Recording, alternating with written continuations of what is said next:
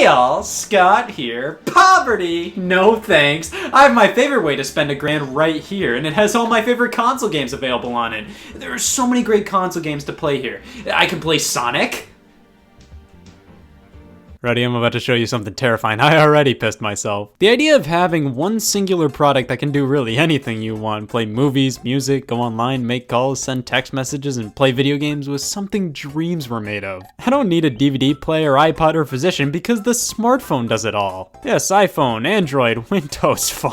Smartphones were cool back in the day, especially when they were more of a luxury rather than a necessity. Yeah, this thing has a 12 megapixel camera, who gives a sh? Pretty obvious we take all this for granted now, but back then the idea of having something this tiny just to watch movies on was mind blowing. I remember seeing the first iPhone commercials and I was like, this looks absolutely amazing. It starts at $500. That's hilarious. Like, no thanks, I don't need to touch Fandango. However, these things started to get way more affordable as time went on. I was personally weaned on an iPod Touch, the classic iPhone without the phone, i.e., the iPhone for an eighth grader. This thing was awesome. I could play all these movies and TV shows and songs and download all these apps and games. But with smartphones lowering in cost, I was finally able to get an iPhone 4 in 2012, and the magic of this all in one super thin and tiny device kind of wore off by then.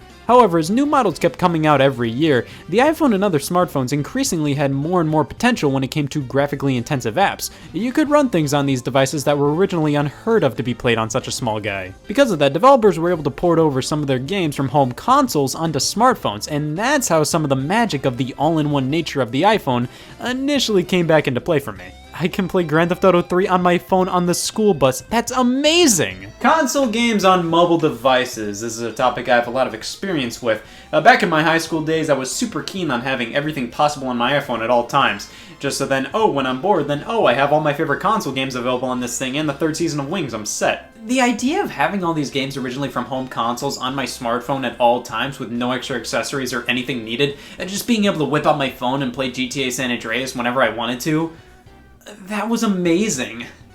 But it also didn't work out as well as I wanted it to. My high school years were from the Wii U's launch in 2012 to Star Fox Zero's release in 2016. The rest was a blur. But I do know from the start, a fair amount of kids had smartphones. By the end, I mean, everybody owned one. What, you didn't want to be called a fucking loser? Because of that, during my high school years personally, the teachers just kind of gave up on regulating cell phone usage. I mean, like, of course you couldn't use them during a test or during a lecture, but when the teacher was just sitting at their desk or during study hall, hell yeah, man, break out puzzle bits. I was never a huge mobile gamer, but because of high school being worthless and having so much downtime during classes and study hall specifically, those were the years I played mobile games the most, and I noticed the most popular ones were always stupid simple. Stuff like Flappy Bird, Trivia Crack, these dumb games games Geometry Dash, Jetpack Joyride, Subway Surfers, Flappy Golf, the best one. I mean, everybody played games on their smartphones, so obviously the mobile market was something all the big game developers looked at back in 2011 saying, well, we know what we're doing tonight. All of these companies acted like the future of gaming was going to be on mobile. Consoles are dying, this was where the money was. I mean, to be honest, back then, I wouldn't blame them for thinking this. An iPhone 4S could run Infinity Blade 2. That's still a pretty decent looking game today and was made by Epic Games basically just to show off how powerful the iPhone could be for gaming. These things could run fairly intensive games and were owned by basically everybody on the planet. So yeah, back then it made sense for some of them to think about shifting focus to mobile. Why make a new Mega Man for consoles when you can make whatever the hell this was? As time went on, however, the more these console developers made games for mobile devices, it was apparent they didn't really know why people played mobile games. They just kind of made either dumbed down versions of their franchises or just mobile versions of console games. Like they just thought, well, we have this well-known IP, we put this on a platform with an install base of hundreds of millions of users, and there we go, we win. It's pretty obvious the App Store isn't nearly nearly as simple as they thought it was, it's a ridiculously complicated ecosystem. Just because everybody owns a smartphone doesn't mean your game will do nearly as well as it would do on console sometimes. Newcomer developers who only really made smartphone games ended up overshadowing the big guys like EA and Capcom. These guys developed simple, intuitive games made for touchscreen controls, while EA just kind of barfed out Dead Space for iPhone. Of course, now a lot of big name developers have figured out the mobile space, which is why we don't see a mobile version of Rayman 2 anymore, we see Rayman Jungle Run. These console game conversions really didn't suit the mobile market, and they've died out considerably over the years. Like I said, I used to be stupid into the idea of playing these games on my Wonder Slab, so I would generally download any big home console to iPhone game I could find, and normally if they were on sale. However, after scouring through my previously purchased apps, most of these games are lost to time. They've been delisted from the App Store or are no longer supported by the current version of iOS. That's a good sign. Just a few of the ones that are no longer available that I remember. Dead Rising Mobile, this stunk. Clunky and the draw distance of the zombies was just garbage. This was a situation where they could barely do Dead Rising on mobile, but they probably should have waited until they could kinda do Dead Rising on mobile. Burnout Crash, yeah, this was the Burnout game that came out where people said that's not Burnout. Crash mode was one of the most fun parts of these games, just trying to create the biggest crash you can. Burnout Crash is basically this entire mode, but from an overhead perspective and at a much slower pace, which takes a lot of, if not most of the fun out of Crash mode. The mobile version was pretty similar to the console releases on Xbox Live Arcade and PSN, and I'd argue this worked fairly well as a mobile game. It didn't make it a great game, but it felt well suited for mobile. The Simpsons Arcade, not The Simpsons Arcade, The Simpsons Arcade. This was a reimagining of the original Konami game from 1991. It's obviously based off of the idea of that game, but it's not the same, and it kind of feels more like a scam calling it The Simpsons Arcade. They knew what they were doing, and I'm sure tons of people downloaded this expecting to play the original arcade game and went, Oh. Resident Evil 4 Platinum. I know I just totally dogged on Dead Rising Mobile, but for Resident Evil 4 on the iPhone back in 2009, I mean, it works as well as you'd expect it to. I think Dead Rising was far more subpar. This wasn't a good way to play Resident Evil 4 and felt more like Capcom saying, Look what we can do, we can put Resident Evil 4 on your phone, we're fucking crazy. They obviously did it to milk Resident Evil 4 for all it's worth, to release a big name game like this on the iPhone, to get attention. They didn't release it because they thought the game would work well on the iPhone. But it was fairly novel to have a somewhat faithful mobile version of this game, and it worked to some extent. There was also Resident Evil Mercenaries Versus, a game more suited for quick mobile gameplay in my opinion. Battlefield Bad Company 2! Uh, that wasn't the worst. That's just scratching the surface of all the junk that's been taken down. There was stuff like Mirror's Edge, which was a 2D platformer. Yeah, that's not Mirror's Edge. Driver, that blew. Guitar Hero, that was actually pretty good. Lego Harry Potter, Doom, Wolfenstein, Sonic and Sega All-Stars Racing. You'd think that by now, the console games that were left up on the App Store would be fairly high quality. I mean, they must have left them up for a reason. Well, joke's on you, I just bought Devil May Cry 4 Refrain. This was released back in 2011, and I have no clue why Resi 4 and Dead Rising were taken down, but this lives on. DMC4 Refrain is fundamentally a super toned down version of DMC4. And first, let me say, Devil May Cry wasn't the first series I wanted on the iPhone. We have a fake analog stick and a vast array of fake buttons. Comparing it side by side with the console version, it covers some of the same ground, but overall it's a much slower, dumbed down, clunky alternative. Story is told through text only, models are at a far lower resolution. This feels like a relic of the past, a mobile game from back in the day that somehow is still available to purchase. The whole touchscreen analog stick or D-pad sort of thing just doesn't work the greatest, but it varies from game to game. There are some games which are just an absolute train wreck to play with a touchscreen, but then there are others which work surprisingly okay, though they're still not great. You get no tactile feedback, and your fingers almost always cover the screen, making it hard to see everything. You're controlling your character with glass, you can get used to it, I mean, it's obvious these games weren't made with a control scheme like this in mind. Now to be fair, the Sonic the Hedgehog games with this control layout work pretty alright. Most of the time in 2D Sonic games, you're just holding forward and hitting jump. It's not nearly as precise or involved as other platformers, plus you only use one button, so touchscreen controls, while not ideal, work fine enough. Sonic 1, 2, and CD were all released on mobile, courtesy of Christian Whitehead, who worked on these versions and then upgraded to developing Sonic Mania. He really hit it out of the park with these re-releases, making them widescreen, giving them higher frame rates, new playable characters. Sonic 2 featured Hidden Palace Zone, a stage that was cut from the original game. These are the best ways to play these classic games and 1 and 2 are only available on mobile. The Sonic CD remaster came out on consoles, I don't know what the deal with 1 and 2 are. Yes, the best versions of Sonic 1 and 2 deserve the best place to play them a fucking phone. Now, Sonic 1 and 2 were actually originally released on mobile years before they were updated to be the Christian Whitehead versions. Yeah, these weren't great. Sonic Spinball was originally on the App Store, but was later delisted. Damn it! But thankfully, the mobile ports of Sonic 4 remain. Sonic 4 Episodes 1 and 2 aren't great games, these were released alongside the console releases of the respective episodes, and weirdly enough, they fully updated Sonic's model at some point in Episode 1. And honestly, I think because of this, Sonic 4 Episode 1 on mobile now looks better than the console versions. The original release looked perfectly fine in terms of being a mobile version of Sonic 4, as Sonic's model was a bit blocky, but now it looks pretty decent. Doesn't help the fact that it's still you know, Sonic 4. But if you want to play this game, the mobile release is better than I remember.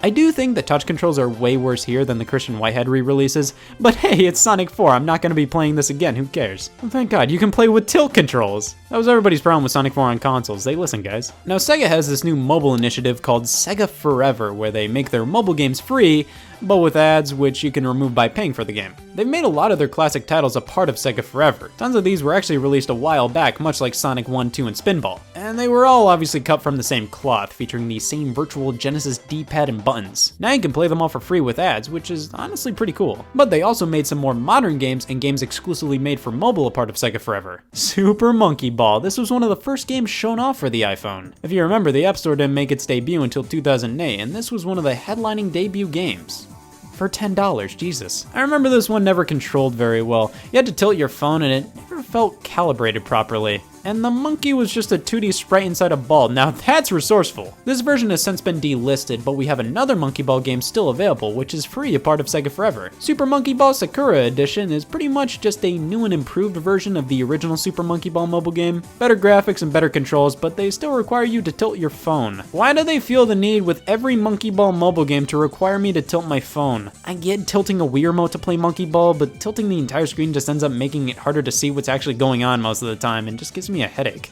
I wish they had an option to use a digital analog stick, but hey, this Monkey Ball game does show me ads after every level, so that counts for something. Dude, communism, yeah. Now sometimes these mobile conversions of console games can be quite a bit different from the original. Sonic Forces on the App Store is a variation of the mobile game Sonic Dash, just now with a Sonic Forces theme. The Need for Speed games are definitely a bit different from their console versions, but hey, racing games definitely work on mobile far better than a lot of other genres. Injustice basically feels like a made from the ground up mobile version of the console release. They basically focused on swiping and tapping the screen for moves, and it works way better than if they just smacked Injustice on the iPhone. You know, if they just downgraded the graphics considerably, put a digital stick and buttons on it, and called it a day.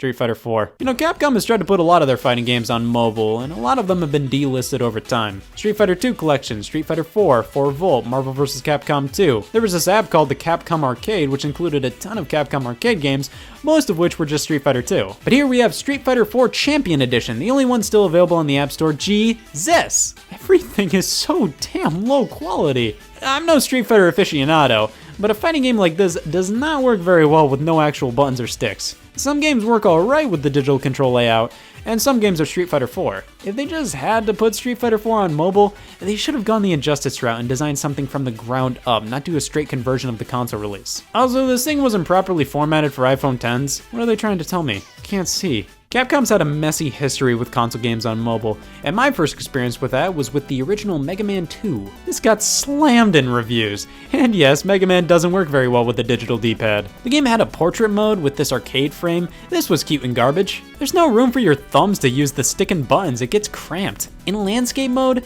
it was tolerable for me. I remember not being able to do the bird trick, where you hold A and B after selecting a robot master and the stars turn to birds. If I held A and B in the mobile game, it just froze until I let them go. I can see where the low review scores came from. But I got fairly far in this version on a car trip.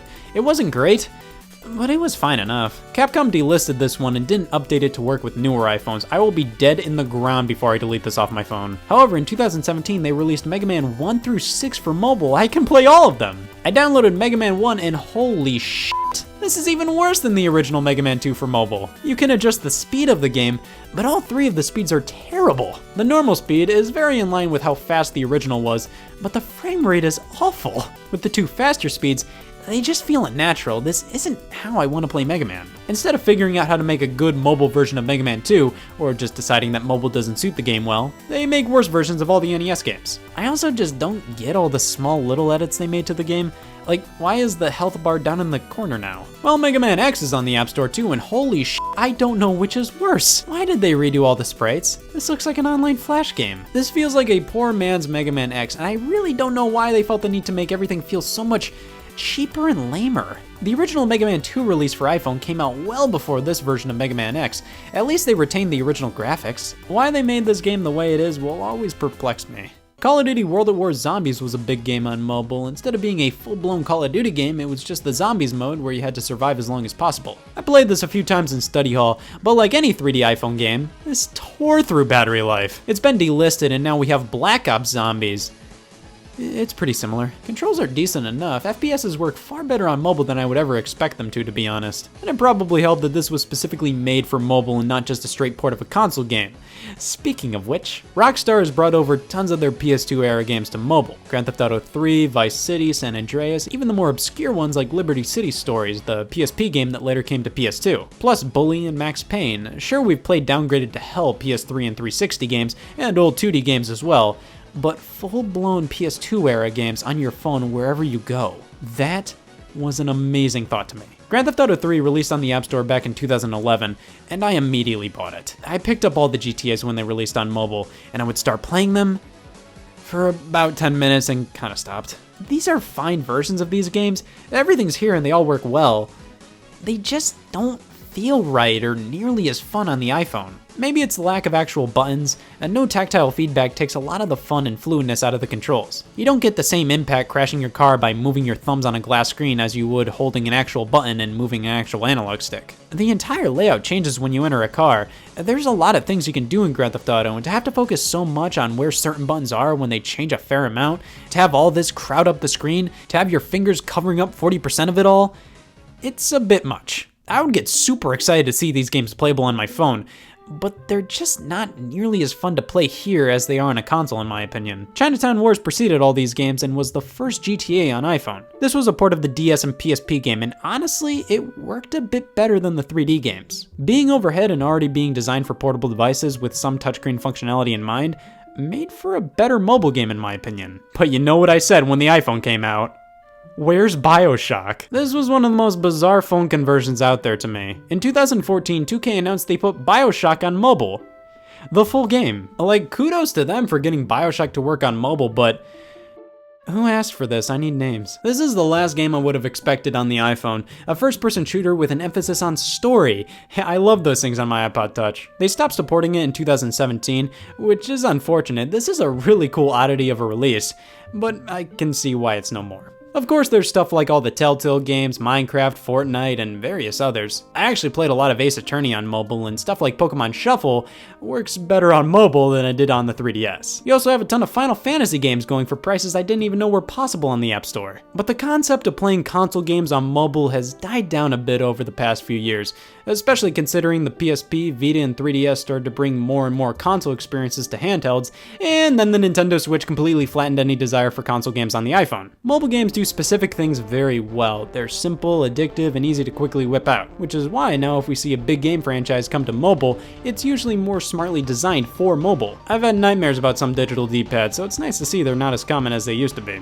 Now, you may say, for a lot of these games, if you don't want a digital D-pad, why not use a Bluetooth controller? Most of these apps support them. That is true, however, in my opinion, a lot of the appeal of something like Grand Theft Auto Vice City on your phone is the fact that you can play this wherever you go with no catches. A lot of that appeal disappears when you have to bring a controller with you places. Most of the time, console games are best left on actual consoles, and while it's cool to see some of them go portable, it's not always worth the downgrades and control issues, which is why the Nintendo Switch is so fun, portable home console games with no control issues. Maybe lesser graphics, but hey, whatever. These were cool little oddities for a while, but their time has passed, and now it's nicer to see mobile games specifically designed for mobile.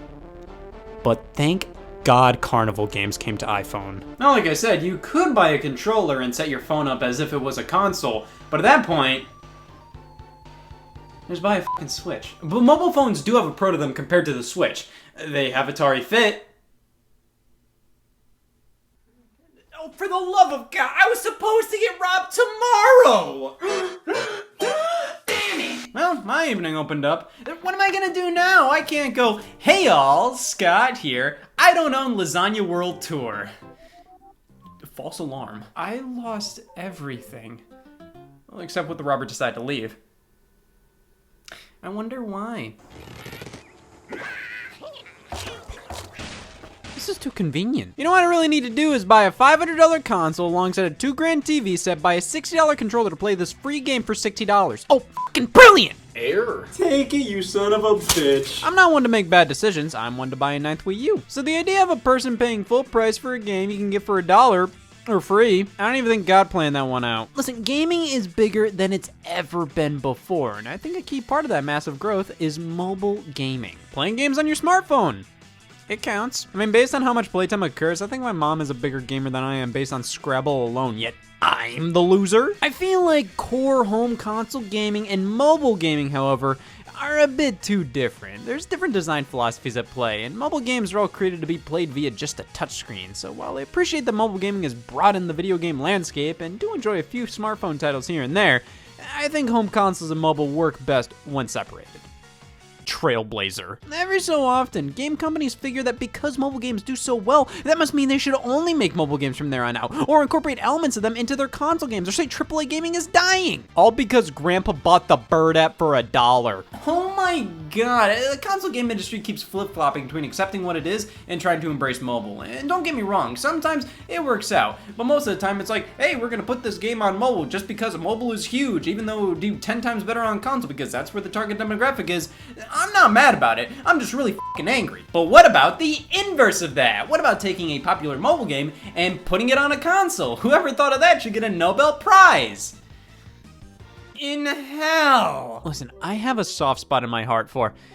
I don't know what else to call it. The golden age of mobile games. That period of time when the iPhone first opened its App Store. Come on, everybody remembers those commercials saying how there's an app for everything. When you get an Apple device with the App Store available on it, man, I'd just scroll through that thing for hours, finding all kinds of fun free apps, or I'd scrounge up enough money to spend a dollar on one. Oh, the quality was horrendous for many of these apps, but it was a fun era. There was this feeling that smartphone apps could do anything. I downloaded apps that said they were universal TV remotes without any knowledge on how they'd work. They never did. Then there were the one-time gimmick apps like, ooh, a lighter. Nowadays, apps all kind of feel the same, and games are mostly free, which is cool, but they're all littered with ads. You can't do anything without a 30 second unskippable commercial blocking your way. And many of the most popular games they all blend in. Back in 2009 or so, the most popular iPhone games were more unique. They were experiences designed specifically for the phone, and I feel like that contributed heavily to their popularity. Angry Birds was the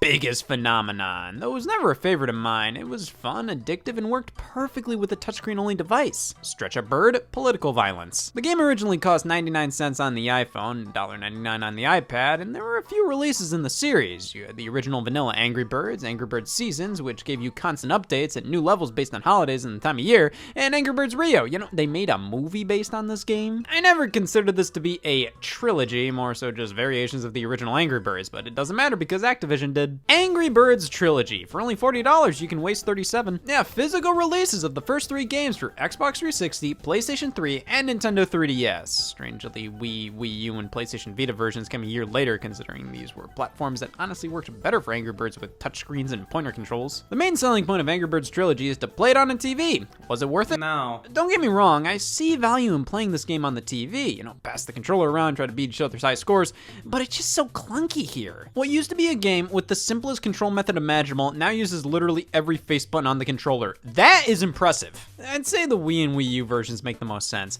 Uh, This release is nice as it does preserve three of the biggest mobile games ever, some of which have been delisted and discontinued from the app stores. Yeah, I'll give this release that. It keeps the Angry Birds Rio dream alive. But no matter what, I can't look past the fact that while this is a collection of games, it's a collection of games that retail for $3 total, $6 max buying the iPad versions. In fact, Trilogy was missing some levels from the original game. Some exclusive bonus levels are included, but Th- does that really matter with Angry Birds? It's not like these levels are vastly different enough to make you think, wow, new level designs? You don't really care about the design itself. The fun of new levels in Angry Birds is the idea you have a new box to check off. Ooh, a new stage to be and get three stars in? Do you really have a favorite stage in the game? Can you tell the difference between ears of corn? Because if you give me a bonus ear of corn, I'm not gonna be like, oh my god, a new corn? No, it's just, okay, it's just another ear of corn for me to eat the bonus stages in Angry Birds Trilogy. It's a fine release. I mean, the Angry Birds series are solid games. It would have been cool to get games made specifically for consoles rather than just the mobile games all over again, and the initial price point of $40, no matter who you were, was hard to swallow. So Activision listened, and they knew a trilogy of games wasn't enough for that price point. They charged more for one. Angry Birds Star Wars for $50, released one year later for pretty much every console at the time. I feel like they wanted to push to be there for the PS4 and Xbox One's launch, and they knew they could go consumers into buying into it. But the birds will be pissed. The fact they pretty much sold a single $1 mobile game for $50 when at the very least they could have included Angry Birds Star Wars 2 in the package, considering that came out a few months prior to this console release. I'll throw Angry Birds Space in there It's pretty dumb. Like, who the hell would buy this? Ignore that question, but disregarding all of that, Angry Birds Star Wars does offer family fun for less than most AAA games. Multiplayer is now included, which adds so much value to the game, even though it's literally just passing the controller to the other player for their turn, which you never needed a multiplayer mode to do that before, but it's a fantastic addition to a solid game. That's how some reviews of this read, and I don't get it. To be fair, I think most saw this as ridiculous, and if it actually sold well, I think we would have seen far more physical Angry Birds releases by now. They were always banking on these games luring in parents that know nothing but their kid likes Angry Birds and maybe their kid's name. All without realizing you'd spend $90 on both releases when these would all cost you $4 on the App Store. But then again, it's good to know these games will forever be preserved via these physical methods. I'm sleeping well tonight! Alright, enough about the pissy chicken saga. Let's talk about the best mobile game. Cut the Rope hit the scene around the same time as Angry Birds, and I always preferred it. A very simple yet engaging puzzle game. Nab all three collectible stars by cutting the ropes, holding the candy to get it to the monster Omnom's mouth. You know, a bunch of nine year olds see this game and go, Oh, my childhood! But no, guys, let's give Cut the Rope more credit. I mean, I think this is so much better than Angry Birds. It's so smartly designed, and unlike that game, I remember so many of these levels. The gimmicks they employ, the sound effects, music, the visuals, and animation are phenomenal for a mobile game released in 2010. Hell, even in general, they're fantastic. And the fact this game could not work as well without a touchscreen, it just makes this one of my top mobile games of all time. If this was never a mobile game, it was just a DS game published by Nintendo, you would all eat it up. Every one of ya! But you know the old saying, if it's good, make it bad. Cut the Rope launched on the Nintendo DSi shop channel in September of 2011. I should know, I bought it back then. I think you could all tell. I don't know, I knew I liked Cut the Rope on my iPod Touch and I wanted it on my DSi at the time, or Nintendo 3DS to be more exact. It is a pixelated, choppy as hell, dumbed down version of Cut the Rope but it still cut the rope. They translated it over to the DS as well as they could, honestly. Uh, going for the horizontal book style, it works well enough, albeit there's no reason to play this if you already had an iPhone or iPod Touch at the time. I think one of the reasons I picked this up was due to the lack of software on 3DS at the time, so I went, yeah, sure, this'll aid in my buyer's remorse. But of course, I could tell this was a heavily watered down port. I kind of wondered why didn't they just make Cut the Rope for the 3DS entirely? Well, it's my lucky day eight years ago. In 2013, we got Cut the Rope Triple Treat, a physical 3DS game. I thought this was an entirely new Cut the Rope game made specifically for the 3DS. Triple Treat is like Angry Birds Trilogy, three cut the rope mobile games converted to a video game system, in this case, the 3DS. The back screenshots have these 3D models of Omnom, and I thought like, okay, that must be a new bonus side game or something. Each game is played on the bottom touchscreen, with the top being a completely superfluous 3D model of Omnom. When it gets the candy on the bottom screen, it gets it on the top, so it's sort of like the top screen is an extreme close-up, though it's delayed enough to not make for a cool effect. This isn't a bad game by a long shot, it runs much better than the DSi version, plus you get two other games, a collection of promotional animations, leaderboards. I really do think Cut the Rope is a good puzzle game, but playing on the 3DS doesn't benefit the experience at all. If anything, it's worse due to the lesser touchscreen. For $30 at launch, again, it's a bit much. It's not like you wouldn't get $30 of use out of this thing. I mean, the back of the box boasts over 50 hours of gameplay. Yeah, I got four years out of my $10 box cutter. Does that make it worth 900? Sticking to the 3DS, let's try out Doodle Jump Adventures, also released in 2013 alongside a DS version, Doodle Jump Journey plus Doodle Jump for Kinect for Xbox 360. Jesus, that was a big year for this stuff. Did everybody collectively go, let's make worse versions of our mobile games and charge 30 times more? Shh, minds think alike. Doodle Jump is an endurance test. Tilt your device and see how high you can go. There's not much to it. This is one of those games you see all these adaptations and merch of because companies see it as a big phenomenon. When I think it did well because it was a simple game on the App Store during a time when people would download damn near anything if it was free. So of course it got a 3DS game and a Hot Topic t-shirt. Yeah, it's Doodle Jump, now taking place across two screens, which honest to god is kind of disorienting. Adventures refers to the campaign, which are literally just Doodle Jump stages with definitive ends, and that's it. Move on to the next one, basically the same thing. Is Doodle Jump Adventures worth it? Let's be fair though, sometimes the transition to consoles can go quite smoothly. Here we have Fruit Ninja Kinect. Oh, he's not a ninja, he's a fruit ninja. Oh, badass! This is one of the best conversion ideas. Fruit Ninja was all about swiping combos of fruit while avoiding missing any and bombs, uh, but Kinect for Xbox 360 gives you the exact game, but you use your body now, karate chopping the fruit away. It's honestly one of the best uses for Kinect, and is truly distinctive enough from the mobile release to be completely warranted here. Fruit Ninja for PlayStation Vita. It's literally the exact same thing as the iPhone release at the time, so bravo, it was a flawless conversion. But why do this in the first place? Oh. So, it's the exact same game, downloadable only, no new control options, featured anything, for $8. At least with Angry Birds Trilogy and Star Wars, you had the excuse of them being on home consoles for the first time. Wait, actually, Angry Birds was made available on the PS3 and PSP stores separately as early as 2011. Almost seems like there was a push by Sony to have some popular mobile games on the PS3 because around this time, Jetpack Joyride hit the system. While overpriced and offering nothing new, these versions I think feel pretty genuine as downloadable games from this era. The same goes for Flight Control, which released on DSiWare, WiiWare, and PlayStation 3 only in Europe and Japan for some reason. No market for it in the US. In Europe, they won't shut the f up about it. Games like Pac-Man 256 released on PS PS4 and Xbox One after the mobile version without any microtransactions or advertisements, with controller support for just one low price, which this game works great in both contexts. As a quick pick up and play mobile game and as a fun content complete downloadable console release. It proves there's genuinely really quality stuff on mobile, stuff that can work just as great on consoles as well. Gameloft is the leading supplier of mobile games. They've always been that, just a D-grade Ubisoft clone who pumps out unoriginal, uninspired mobile ripoffs of more popular console games. A lot of their games aren't horrible or anything, but they're just nothing sacks of not. And their premier series has always been Asphalt, basically your mobile phone alternative to Need for Speed. This is a long-running series, but who gives a sh the original Asphalt Urban GT and Urban GT2 released on Nintendo DS actually before cell phones, so starting with Asphalt 3, it became a completely mobile-focused series. Games like Asphalt 4 hit the Nintendo DSi shop, and Asphalt 6 the Nintendo 3DS as a launch title. Asphalt 3D. This was one of the first 3DS games I bought, mainly because it was the only game I could afford after already picking up Pilotwings Resort. After reading Oedipus Rex, I said I too should have a tragic ending. I remember not having any opinions on this game, and frankly, that's how I feel about this entire series. It's such a soulless car game. There's nothing unique about it. It gets the job done. Like if you have a pheromone release when you see a car move, sure. But Ridge Racer 3D launched right alongside the 3DS too, so it's like,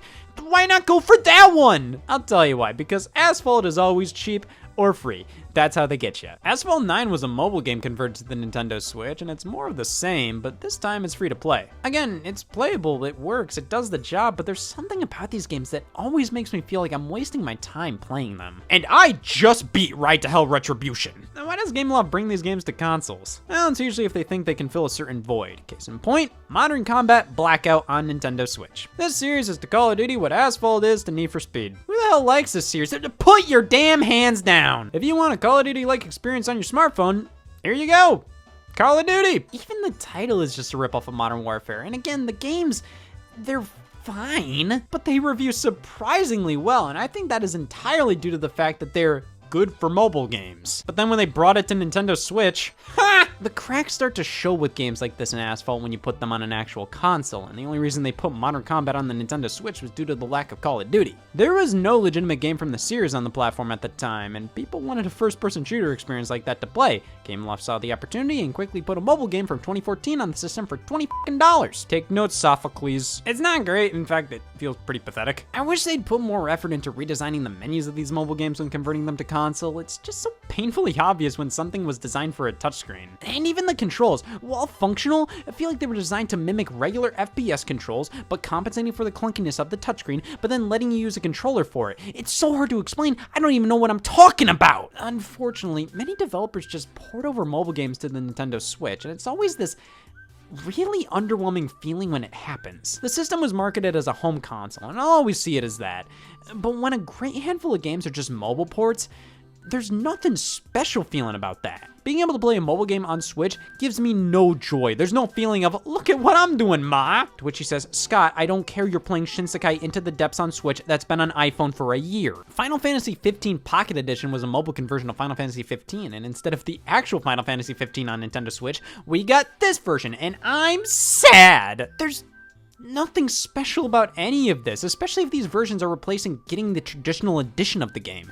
Then it's more of a slap in the face compared to not getting any version at all. Football Manager Touch, yeah, the stripped down mobile version of Football Manager. Xbox got a version made specifically for it titled Xbox Edition, the Nintendo Switch. They're not even trying to hide it. And then the Pokemon spin offs. There's a ton that release simultaneously on mobile and Switch, and they either feel out of place on mobile or out of place on Switch. And now, to be fair, they normally launch on Switch first, but you can't fool me. Games like Pokemon Quest and Pokemon Cafe Mix were designed for mobile first. Just look at them. It's unfortunate because we used to get so many Pokemon spin offs of all kinds for the Game Boy Advance, DS, Nintendo 64, GameCube, Wii, and now, while we still get some big boy spin offs, a lot of Pokemon spin offs are relegated to being free to play mobile games that get a half ass Switch version to throw us a bone. But in reality, I think this just opens these games up to more criticism. Again, look at the differences between the review scores of Modern Combat on mobile and Modern Combat on Switch. You become a lot more critical when you play a mobile game on a console like this. But that's just a testament to how big mobile has become. It's impossible to ignore, and a franchise like Pokemon makes perfect sense for the platform. Mobile franchises have become so big that we end up getting things like Puzzle and Dragons Super Mario Bros. Edition. Yeah, a mobile game turned 3DS game with an official Nintendo license on it all. I have no idea if I like how this game looks or not. Well, something like this is far more understandable becoming a retail game, especially considering it was made from the ground up for the console. Like VR spin offs or stuff like the Plants vs. Zombies Garden Warfare series. Plants vs. Zombies wasn't a mobile game first, but it hit the platform way before consoles, and Plants vs. Zombies 2 is only a mobile game, I'll count it. To be honest, most versions of this game work fairly well. The touchscreen of the Nintendo DS, the version for Xbox 360 was very fine tuned. It feels great here, but the third person shooter spin off, well, that does make a bit more sense for the system. But hey, what if mobile games had their own dedicated system? No, nuh uh fucking Christ, yes. Take me back to 2013 when every company was making micro consoles literally only capable of streaming Netflix, and even then, some of them couldn't do that. These $100 systems were based on mobile operating systems, so they'd have some mobile games retooled to work on a TV, and in their marketing, they basically said, Who needs a PS4 when you can play Crossy Road on this $99 back scratcher? Again, it can't even do that. Here's the thing I think many companies don't understand what makes mobile games successful and just think, oh, that means everybody loves this. Put it everywhere. Listen, man, I play Flappy Dunk on my iPhone all the time, but it's more of a nervous tick than a, oh, I love this game. I just want something to do with my fingers, stimulate my eyes for a brief moment. Does that mean I'm a big fan? No, it just means I have more to work on mentally than I thought. When Flappy Bird was the biggest sensation for no other reason than it was a bitch hard and all the high school students and coworkers were saying, hey, I got four points in Flappy Bird. No, I got 10. The developer removed it from the App Store afterwards, and when Amazon got the exclusive sequel, Flappy Birds Family, for the Amazon Fire TV, who really gave a sh? Mobile games are so much less engrossing than normal console releases. I play mobile games very infrequently, but when I do, I'm not super into them. I know they're just for quick distractions, even if they're legitimately well designed experiences. So, banking on popular mobile games to sell well in any context doesn't really work. Just because these games did well on mobile, it doesn't mean they'll elicit the same reactions on consoles. But that also holds true for console games making the jump to mobile as well. So how about if they jump back? Grand Theft Auto San Andreas. All the PlayStation 2 Grand Theft Autos were remade for mobile devices. Let me tell you, I bought Grand Theft Auto 3 immediately when that released on iPhone in 2011. I mean, that was a dream come true to be able to play a PlayStation 2 game on the go. And it 100% was that, but it just didn't feel right played on a touchscreen. Like an idiot, I proceeded to buy every Grand Theft Auto that released on mobile afterwards and always had the same reaction. But San Andreas has always been my favorite of the series, and shortly after the mobile release, a new version for Xbox 360 and PlayStation 3 launched, which was the mobile version. What the hell was this? I guess they wanted to do a remaster of San Andreas and just figured the mobile version was good enough, but like I said, when you do a mobile to console conversion, at least change the menus. It's so obvious when menus were designed for mobile. This just doesn't feel right. You converted a game that used the controller to work with the touchscreen, but then converted that version back to work with just the controller. I don't know why, it just feels weird. And on top of that, it's just not a good version. There's so many bugs and glitches, and the game crashes constantly. It just doesn't work well. I have no idea why they even made this. It came out after the Xbox One and PS4 for the PS3 and Xbox 360. They only remastered San Andreas and not the other games from that generation, which also got mobile ports, so this gets the same reaction nearly all these other games got from me. Why the f? Most mobile to console conversions inherently feel lazy, and that's just the stigma with most mobile releases. They're always seen as lesser than console ones, and sometimes they are, but sometimes they aren't. And hey, what else was I gonna do at the apartment today? Take a bath? The rumors are true. I was robbed, but if today taught me anything, it's that no matter how bad your day gets, you're doing better than the guy that bought this.